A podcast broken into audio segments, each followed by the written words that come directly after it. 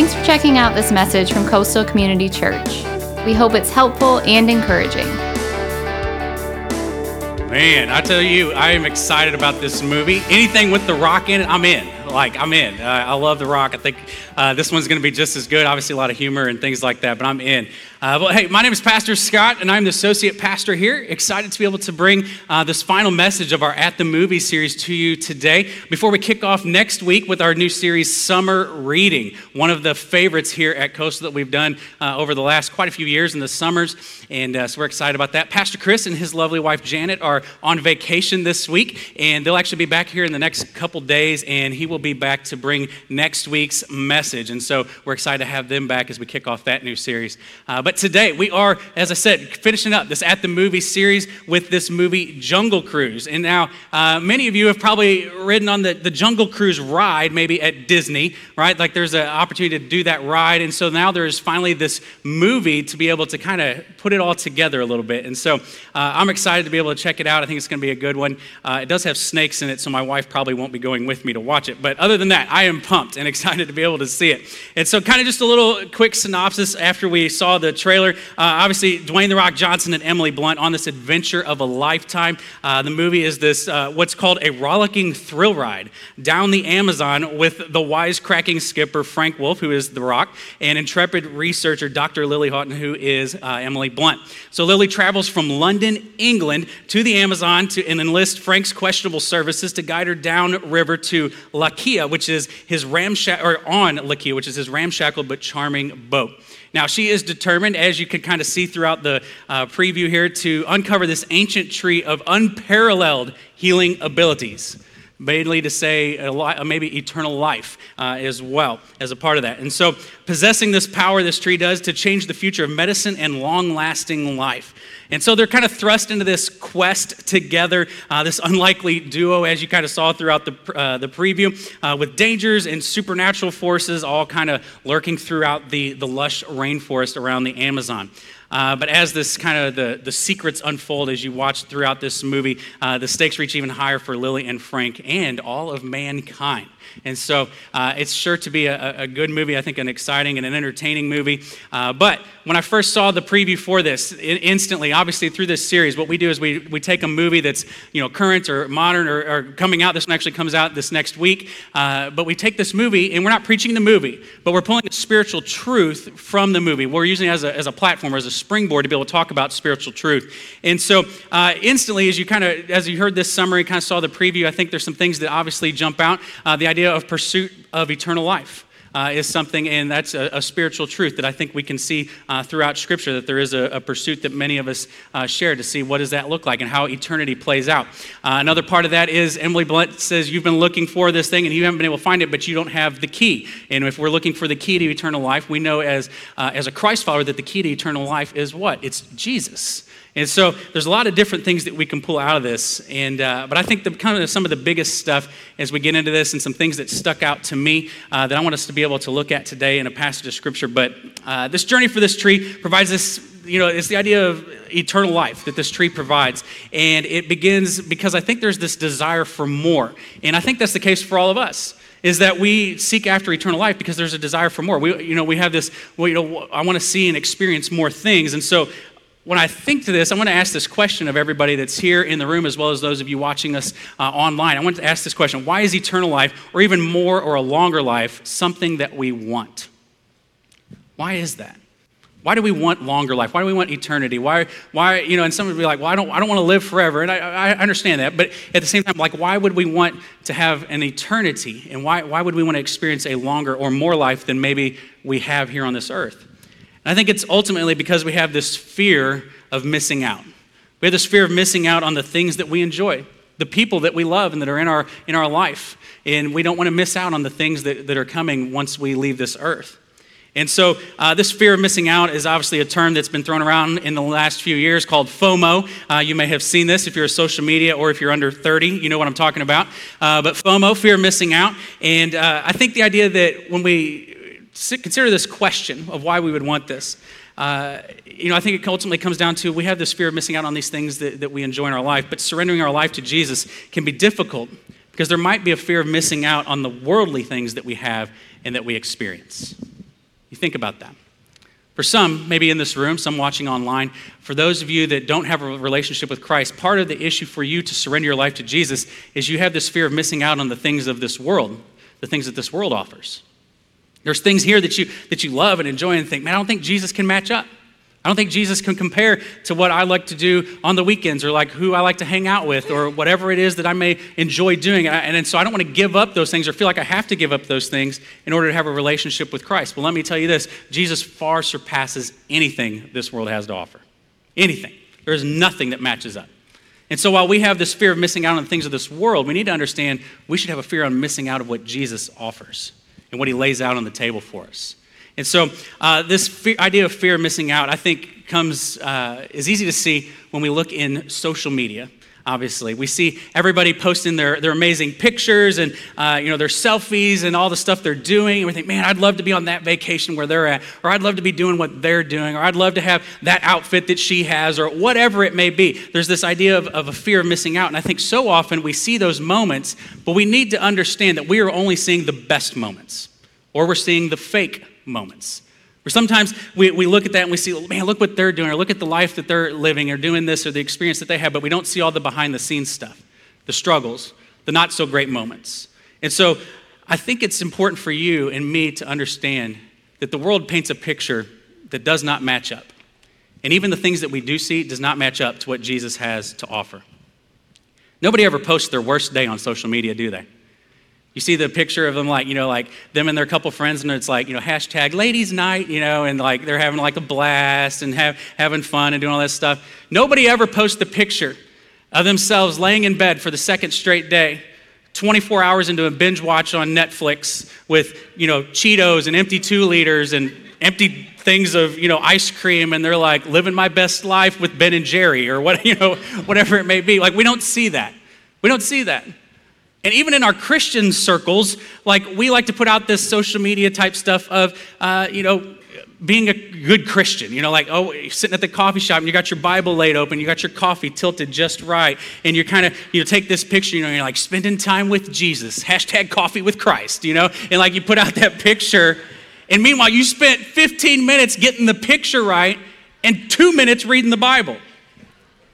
You see, we need to understand that we, have, we need to have a fear of missing out on what Jesus has and offers us, not on what this world shows us, not on what this world displays. And so today I want us to look at a passage of Scripture that is one of my favorite passages of Scripture. And it's about a guy that had a fear of missing out on the worldly things and missed his opportunity to have a relationship with Christ. And so, if you would, uh, in Mark 10, it'll be up on the screen, or if you got your Bible with, you you can open that up. If you got your uh, iPad or iPhone, turn that on. It's in our uh, notes that's on our, uh, on our Coastal app, as well as on our YouVersion Bible app. You can check it out there. But Mark 10, uh, verse 17, we're going to kind of walk through this a couple verses at a time. Mark 10, 17 through 22 says, And as he was setting out on his journey, a man ran up and knelt before him and asked him, Good teacher, what must I do to inherit eternal life? And Jesus said to him, Why do you call me good? No one is good except God alone. You know the commandments do not murder, do not commit adultery, do not steal, do not bear false witness, do not defraud, honor your father and mother. And he said to him, Teacher, all these I have kept from my youth. Now, this is the story of the rich young ruler. Uh, many of you are familiar with this passage of scripture, and there's a lot of great things that we can see uh, in these in this verse right here. For instance, this man is coming to Jesus because he's heard about the great things he has done, heard about his teachings and his, his wisdom and the miracles and everything that he's been doing. And so he comes to him, and Jesus, he asks, Jesus says, "Good teacher, what do I need to do to inherit eternal life? What do I need to do to have an eternity?" And Jesus says, Well, if you want to talk about what you need to do, well, here's what you need to do. And he lays out this, these commandments. You need to do this, you need to do this, you need to not do this, but you need to do this. And then arrogantly, the rich young ruler replies and says, What? All of these I have kept from my youth. I have done all these things since I was a kid. Lie, right? Like, there's no way he has done these things. And he might be thinking to himself, well, I've done most of them, or I've done them most of the time, you know, 75% of the time, or even just 51% of the time. Most of the time, I'm a good guy, I'm a good person, and I've done these things. And so, what Jesus is going to confront him with here in just a moment is that it's so much bigger than the things that we do because we cannot do enough of the right things. Which leads to the very first truth that I have for you this morning, and that's this good behavior can't outdo God's goodness. Good behavior can't outdo God's goodness. No matter how good we are, no matter how good we act, we cannot outdo the goodness of God. And so when we have these things that we are supposed to do that He lays out for the rich young ruler, we can't be perfect in them. The bar has been set at perfection. And if we fall short on one thing, we are not perfect enough. We can't do enough good deeds to inherit eternal life. And so this rich young ruler came looking for Jesus, came to him, comes up to him, just like you and me. We come to church, we open our Bible, we join a life group, we serve, we do all these things. But he comes to him. And the rich young ruler, when he comes to him, he's, he's coming to him saying, You know, I, I want truth. I want to hear truth. And so Jesus is dropping some truth on him right here and says, You need to do these things. And for us, we want to find truth. We don't want to be lied to. None of us does. But we find ourselves in lies all the time. Did you know that the average person lies 200 times a day? 200.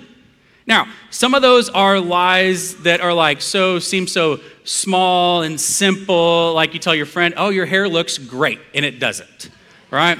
Or you lie to yourself and you think, you know, man, I'm looking, I'm looking pretty sharp in this outfit, you know, and, and you don't.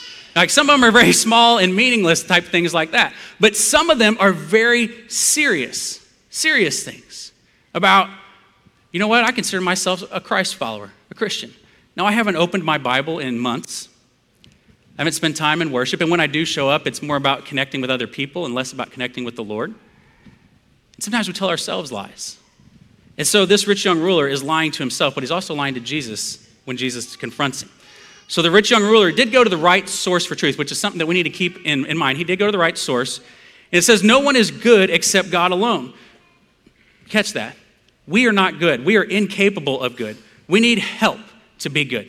When God says we have to have perfection to gain eternity, to gain eternal life, we cannot do it on our own. We need something to be perfect for us. It's Jesus. We need a middleman. We need something in the middle. Several years ago, one of the times I went to Peru, uh, I remember building a uh, brick walls for a bathroom and with another guy, and we were building these brick walls with a couple of the, the Peruvian guys, and we're building these brick walls. I had never laid brick, and I've never laid brick since, and so we're building these wall. The wall is still standing, I will have you know. But so we're building this brick wall, and we run out of the, the mortar to be used with the bricks, and so uh, one of the Peruvian guys he starts mixing it kind of like on the ground, and he's mixing it all and getting it all going, and, and then we're kind of sitting there watching him. He gets done, and he looks at me, and he's like, "Boogie," I'm like. What? He's like, boogie. I'm like, like, like boogie? And he's like, no, no, no, no. He's like, boogie. I'm like, like, hey, boogie. No, no, no. He's like, boogie. I'm like, buggy, wheelbarrow is what, and that took us like 10 minutes to figure that out, okay? And I say this because here's the thing we needed somebody in the middle, we needed a translator we needed a, a, mediator, somebody to connect this Peruvian who speaks Spanish and me who's had nine years of Spanish but can't speak a lick of it. Like, we needed somebody in between to connect us. Now, when it comes to our relationship with Christ, we need to have Jesus in the middle to connect us with God for all eternity. We need the middleman, we need the mediator, we need the Savior. And so, when I look at this passage of Scripture, it says, No one is good except God alone. We need to understand that this rich young ruler has this distorted view of truth and his abilities and we think right now, today, just like this rich young ruler, we think we are better than we really are. The world thinks they're better than they really are. You ever watch the first few weeks of American Idol? They think they're better than they really are. And here's another, just I'm gonna, I'm gonna just be as transparent as I can be this morning. Every guy in here and every guy watching online has done this. We have all, as men or as boys, had our shirt off, stood in front of a mirror, flexed, and thought people are going to like that. we all have a skewed version or idea of who we are. This rich young ruler thinks he is perfect. He thinks he has done the things that he needs to do, but here is the deal. The point is, is that we can't be good, and we can't be good enough. We need someone to be good for us. And so this rich young ruler misses this point of the response. Uh, and the requirement ultimately is this it's unattainable perfection. That's the requirement. We cannot attain it. But the, he doesn't understand it. He thinks he's done enough. And his idea of truth really just affects him and his own interest. And so we need to understand that we need to believe all of God's truth, or we might as well not believe any of it. If you're going to open up God's word and you're going to believe the part that gets you saved and into heaven, but ignore and deny the rest of it, you've got a really big problem. We understand that God's word is truth and that all of it's truth. We take it all. And so let's read on. Mark 10, uh, verse 21. It says, And Jesus, looking at him, loved him and said to him, You lack one thing. Go, sell all that you have and give it to the poor, and you will have treasure in heaven. And then come follow me. And then come follow me. This passage of scripture where he says, Jesus looks at him, he loved him, and he said to him, You lack one thing. It leads me to our second truth Jesus perfectly loves you, even though you are imperfect. He perfectly loves you, even though you are imperfect. His love is perfection the way that he loves, the way that he shows it, the way that he talks about it, the way that he demonstrates it and cares for you is perfection. So it says in this passage, looking at him, he loved him. Do you ever think God just looks down at us, shakes his head, and says, Silly humans. The stuff that we do, the decisions that we make, the things that we think are a priority and important a focus of our life. And he just, I got this feeling he just looks at us and thinks, oh man, not again. See, Jesus loved this rich young ruler right where he was, right with his messed up theology, right with his, his sin, his past, his pride, his jealousy, his baggage that he had, just like he loves you and me right where we are. He loves you. No matter the dirt that's in your life, no matter the condition of your heart and your soul, he loves you right where you are at. He's calling you to himself. He wants a relationship with you. And so when you read this passage and it says, looking at him, he loved him, and he tells him, he says, You lack one thing. Now, when we read that, if we were to take this out of context a little bit, like a lot of people do, you lack one thing. You lack a perfect life. No, he doesn't tell him he lacks a perfect life. You lack more stuff. You lack the new iPhone or the bigger TV or the nicer car or the fancier house on the better neighborhood. No, he doesn't say any of that. You lack a perfect family. He doesn't say that either. He says, You lack one thing. And what he's going to go on to say is, You lack one thing, and it's me. You have all the stuff in the world, all the fame, all the status, but you lack one thing, and it's me. And so when I, when I think about this, because I think we, we all have this idea of perfection needing to be attained, and we need to be better and do better and be better people and live better lives, all these kind of stuff, which all those things are good and great, but they do not achieve eternal life. And so as if you're in the room and you're watching online and you're a parent, I want you to understand that the one thing your child doesn't lack is the better school, is the better team of sports that they're on, the better grades. But what they might lack is a relationship with Christ. If you are a parent, you have one responsibility with your children. One. It's to raise them to hear about who Jesus is to love Him and to know Him and to walk with Him. That's your one responsibility. Everything else is the next tier. We don't want to fail in that. We don't want to fail in our kids being able to know and to hear about who Jesus is. That's the most important thing. And so when we read this and we say we lack one thing, and it's until we surrender our life to Jesus. I don't want us to lack the one thing. I don't want my kids to lack the one thing. They get into great school, great college, have great careers. That's awesome. That's just icing on top. But we need to understand that the relationship with Christ is the focus. It's the, it's the important, it's the, the priority in our life as a, as a parent.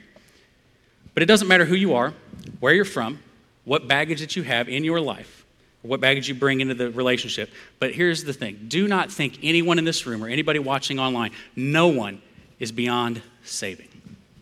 No one. You might think, well, Pastor Scott, you don't know the stuff that I've got going on in my life. You're right, I, I may not. But I know that Jesus is more and that he's better and that he can overcome those things. And so we need to understand as hurting or broken or feeling unloved, wherever we're at in our life right now, that in our minds, salvation, I think, doesn't seem possible. And you know what? Based on us, it's not. It's impossible because we can't do it on our own. So Jesus tells this man, he says, Here's what you need to do sell all that you have, give it to the poor. You know, we tried the commandment thing. Okay, well, then do that. Sell all that you have, give it to the poor, and you will have treasure in heaven, and then come follow me. He says, you think, you think you've done all these things. Well, how about this? I, I'm trying to get this point across to you. So he says, Sell all that you have, give it to the poor, and you will have treasure in heaven, then come follow me. Which leads to the third truth for this morning. That's this treasure in heaven is far better than treasure on earth. This rich young ruler had accumulated so much treasure, so much wealth and status and stuff and, and fame and popularity. He had accumulated all of these things, and he found value in those things. And Jesus was trying to tell him, hey, you've got all this stuff that is, that is guard, or blocking you. It's an obstruction to having a relationship with me. And you need to understand that, and you need to recognize that. And so he's telling him, you need to leave the things behind and commit to me. Leave those things. Sell them. Give, give, the, give it to the poor. Then come follow me. We need to understand here today that we need to leave the things behind. We need to commit our relationship and our life and our heart to the Lord Jesus, and then we need to sell out for Him. Now, some people in, in this, and please don't take this the wrong way, stuff is not bad, right? Like to have things is not bad. But when those things become your God or your idol, or they come between you and a relationship with Christ, that's when they become bad. And that could be things, it could be people, it could be a fame and popularity and relationship type thing as well. And so, some, uh, we won't maybe take this step to be able to submit and surrender our life to Jesus because of fear, because of doubt, laziness. I think some of us, we think this world may be better. And we don't feel like Jesus matches up to what the world has to offer when he does, and he far surpasses it. You see, I, I think I've said this before uh, here on a Sunday morning that this world that we experience right here on this earth, what we're going through day in and day out, if you don't have a relationship with Christ, this is the best that it gets. But if you are here today and living your life the way you are, and you are a Christ follower, you are a Christian, you've surrendered your life to Jesus, this world is the worst that it gets. It only gets better. When we leave this earth and we have a relationship with Christ, it gets better. But if we don't have a relationship with Christ, it gets worse. So, where are you at on the spectrum? See, Jesus is calling this, this rich young ruler to something radical, something crazy. Can you imagine the, the rich young ruler sitting there thinking to himself as he hears this, well, what if I sold all my stuff? Like, what would my friends think? What would the people in the community think if I sold and got rid of everything? You see, it's important to note that the, Jesus tells this rich young ruler he will have treasure in heaven, and then he's to come follow him. This rich young ruler is being confronted with the things that are in his life and the things that are keeping from knowing, having this relationship with Christ. And so he questions it. But it's important for us to see in this passage when he tells him, You will have treasure in heaven, and then come follow me. Do you catch that? Surrender your life Surrender the stuff of this world, turn your life over to me, and then follow me. It doesn't say get your life together and then come follow me.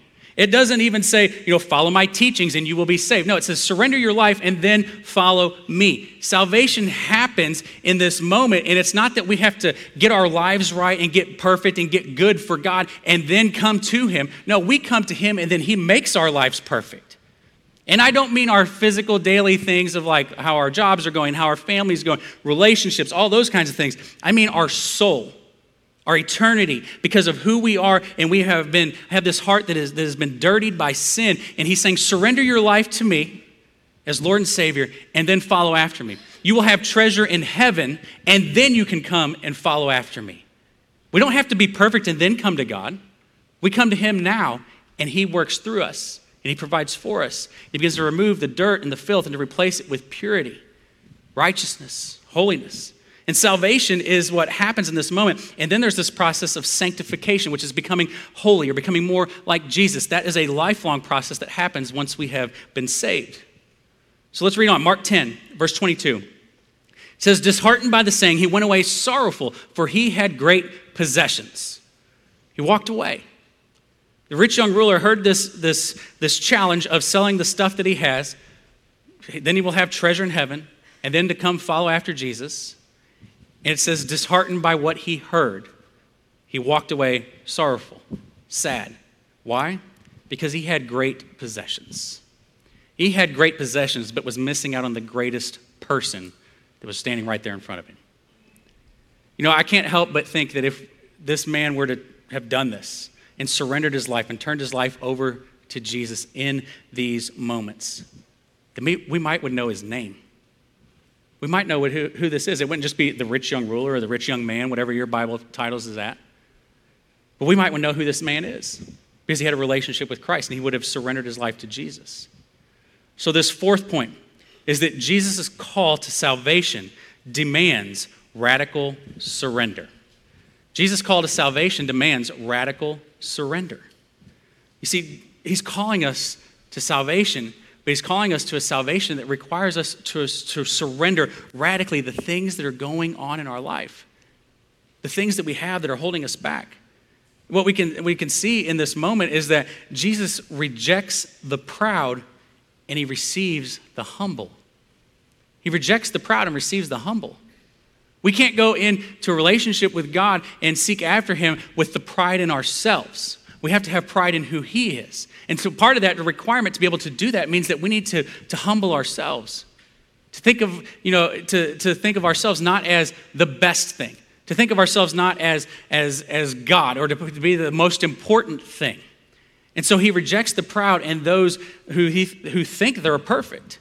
This rich young ruler thought he was perfect. He had thought he had done enough. He thought his good behavior and his good deeds would outweigh the, the, the filthy things and the dirty things that, had been, that he had done in his life, the sin that he had experienced and done in his life. But he didn't. The calling on our life is to radically surrender our lives to him, to experience who he is. This rich young ruler had this fear of missing out, and he was struggling in this moment to be able to surrender his life to Jesus. He told him, Sell all the stuff that you have, give it to the poor, make it about somebody else and less about you, and then come follow after me. You'll have treasure in heaven. The treasure in heaven that we're all seeking after, much like the, the movie that we saw today, an eternity. But better than just an eternity here on earth is an eternity in heaven with God that we can experience love, perfection, compassion, mercy, no more sin, no more pain, no more destruction, no more crying and tears. None of that in heaven as we're united with God for all eternity, but we have to humbly come to the Lord and radically surrender our lives to Him. Now, in the 16th century, uh, there was a Renaissance astronomer named Nicholas Copernicus. You've for adults, you probably forgot about this guy, but is somebody you heard of when you were in school. Uh, but he was he challenged the belief that the Earth was the center of the universe. In fact, Copernicus argued that the sun didn't revolve around the Earth, but rather that the earth revolved around the sun. This Copernican revolution turned the scientific world upside down by turning the universe inside out. And we need to experience our own Copernican revolution, a paradigm shift that happens when we come to realize that the world doesn't revolve around us. The world doesn't revolve around you and me, but it revolves around God Himself. See, Jesus rejects those who have replaced awe of God with awe of self. To have a proper fear of the Lord and reverence for who He is. We need to replace this awe of ourself and what we can accomplish and what we can do and replace it with an awe of God. To understand who He is, that He is sovereign, He is in ultimate authority and complete authority, He is in control, and that He is the Lord, the one that we are to surrender to and to fall in line with. It's not our truth, it's His truth. See, we don't have to be better before coming to Jesus, as we saw in, in this verse just a moment ago. He accepts us just as we are with our baggage, our sin, our life, our filth, the dirt that's in our life. And it says in this last verse that he went away sorrowful because he had many possessions. The rich young ruler's priorities were stuff and his status, not his standing with God. Those were his priorities. It wasn't so much about his stuff as was represented. And uh, this rich young ruler couldn't even give up the things that had become his God. These things that were, that were so much right there. And, you know, what, what would my friends think if I gave up this stuff? And, and for some of you, you may be sitting here thinking right now and thinking, if I surrendered my life to Lord, if I sold out and committed completely to Jesus, what would I have to give up? And it scares you because there's a fear of missing out on the things that this world tells you are important or that the world tells you are enjoyable. But what we see in Scripture is that there is a calling to radically surrender our lives to Him. And so Jesus is calling this rich young ruler to something crazy, something radical. And the rich young ruler couldn't live in the world without being of the world. He couldn't do it. And so Jesus was calling him to be a disciple in this moment. It's like almost like this was a call to be like the next disciple. Like, here's your opportunity. I'm gonna lay out, here's the deal. Do this, do this, treasure in heaven, come follow me. And the rich young ruler walks away, but he had this invitation on the table to be a disciple of Jesus. See, what for you today, and me as well, what is holding us back from experiencing everything Jesus has to offer? What can't we lay down? What can't we remove from our life? Is it a relationship? Is it possessions? Is it status? Is it our political party? What is it that we have that is keeping us from experiencing Jesus to his fullest? Our hands are so full right now in this world that we can't even accept what Jesus is laying out to offer us. He's offering us the free gift of salvation, and we got our hands full of stuff, technology, and you know, thing, cars, home, great family life, and all, whatever it may be. We have all this stuff that we've accumulated, and it's like we don't have a hand free to grab hold of the salvation, the free gift that's being offered to each and every one of us to live that out. You see, when in my in my last moments on this earth, and I know this is the case for so many that I've heard stories of, nobody's going to be laying on their deathbed and saying, "You know what? I wish I had a little bit more stuff." I just wish I had a few more things. I wish I had gotten that nicer car a couple years ago. I wish I had gotten that whatever, that uh, whatever the thing is. But we're going to wish we had more moments with our family and our relationships. And our relationship with God should be at the priority and should be the number one thing on that list. Because we are about to enter into an eternity with or without Him. So, what's holding you back? The truth is that we all need this Savior this Jesus because we are incapable on our own to overcome sin. We can't do it. And so, what if you lack the one thing right now? What if, it is, what if you lack that one thing? And what if you recognize the truth that's before you, the one that's laid out here this morning in Scripture, but also throughout Scripture each and every week that we, we talk about and we look at together? But what if you were today to commit and to sell out for Jesus and follow after him for the rest of the days of your life? Your life would be changed, it would be transformed. So, what if today you got past the truths of this world that you've been telling yourself or hearing for yourself, overcome the lies of the world, and converged with the living God? Here's what I want to tell you that God created you, He knows each and everything about you. And He loves you in your struggle, in your pain, in your sin, and He still wants you. He still wants to pay an amazing price for you. And so, if you know anything about Scripture and you know about Jesus who died on the cross for our sins, he lived this perfect and sinless life. And then, when he was hung out on the cross, he was nailed to the cross. The cross was stood up, and as the cross stood up with him on it, and it came down on, into, the, into the hole that it was meant to be, and as it dropped down, and the weight, the physical weight of his body is hang, hanging from those nails, the spiritual weight of our sin was hanging on his soul and his heart in that moment. And he died in our place. He substituted himself for us. We simply have to surrender our life to him. We don't have to do all the things to remove all the things in our life, but we need to simply experience him in a moment and have this supernatural collision of coming together with him and watching our life be changed and transformed forever. And not forever here on earth, but forever in eternity. Let's pray. Father God, this morning, Lord, I want you to just speak to us right now, God. Father, we are. Um, in a world that's just full of stuff, full of distractions, full of things that the world tells us are important, full of a lot of things that we've placed so much faith and trust in and priority in. And God, my hope is that right now you would just break our hearts for the things that we've allowed to become our God, allowed to become our idol. Lord, right now you would speak to us, Lord, and you would speak to those in this room that don't have a relationship with you, God. I pray right now that you would just convict them of the sin that's in their life, the need for the Savior that they have. And Father, they would surrender their life to you.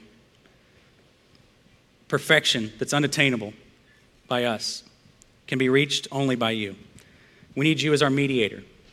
We need you to bridge the gap. We need you to pull us out of the pits of hell and into the gates of heaven.